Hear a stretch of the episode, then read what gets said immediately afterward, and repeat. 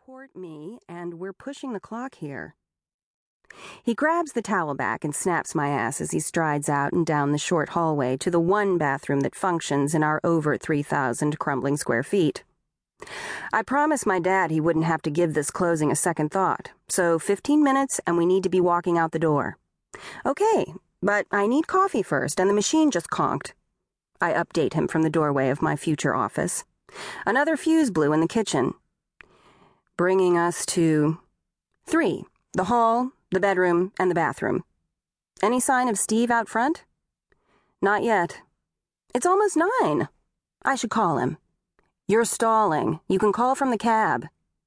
I hear the protesting shriek of the hot water being summoned. And subtract five minutes for a pit stop if you want coffee.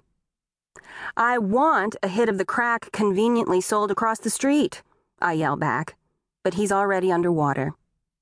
As I enter the bedroom, Grace raises her head from where she's flopped across our mattress, and I face the wall of wardrobe boxes. You'd need crack too if he was making you go back to 721 Park. A half hour later, the taxi jerks forward to traverse another halting increment of park as all its lights turn green in unison. A municipal detail I always thought so perfectly fit the neighborhood's constricting mores. Everyone on the avenue pressed to do the same thing at the same pace. I remember how much the unpropitious stoplights stressed me out when I worked here, now well over a decade ago.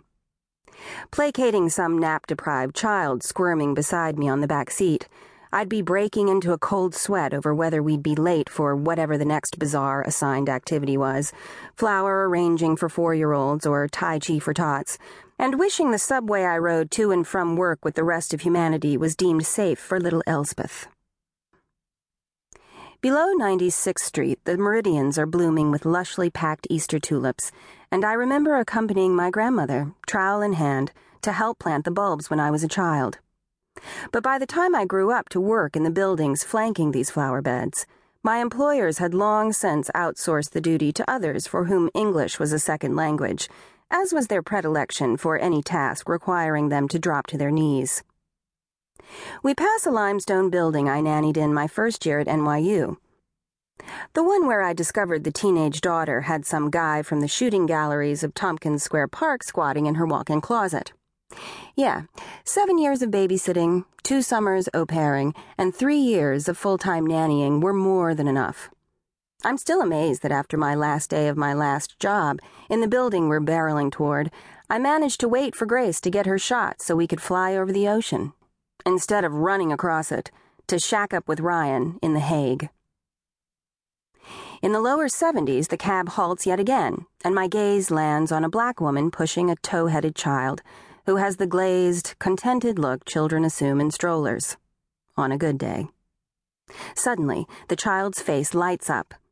I strain to see a blonde standing at the corner in a lavender dress, smiling broadly, shopping bag laden arms outstretched as the two approach. The mother rushes toward the stroller, grin in place, bypassing its passenger to hang her straining bags on the titanium handles and with a few words to the pilot, she continues past unencumbered.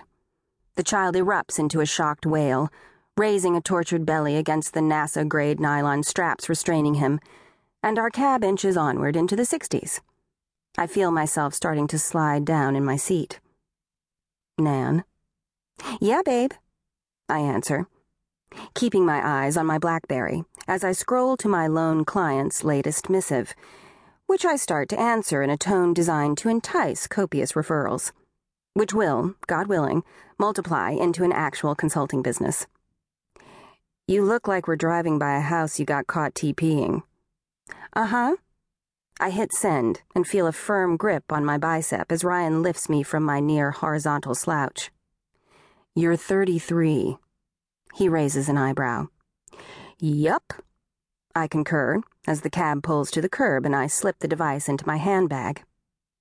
You speak three languages. True. We both reach for our wallets, but he gets to his first, tugging out a 20 to pay our fare. So. So, she was a very scary lady. I press my lips together to refresh my gloss. But now you can be very scary. He touches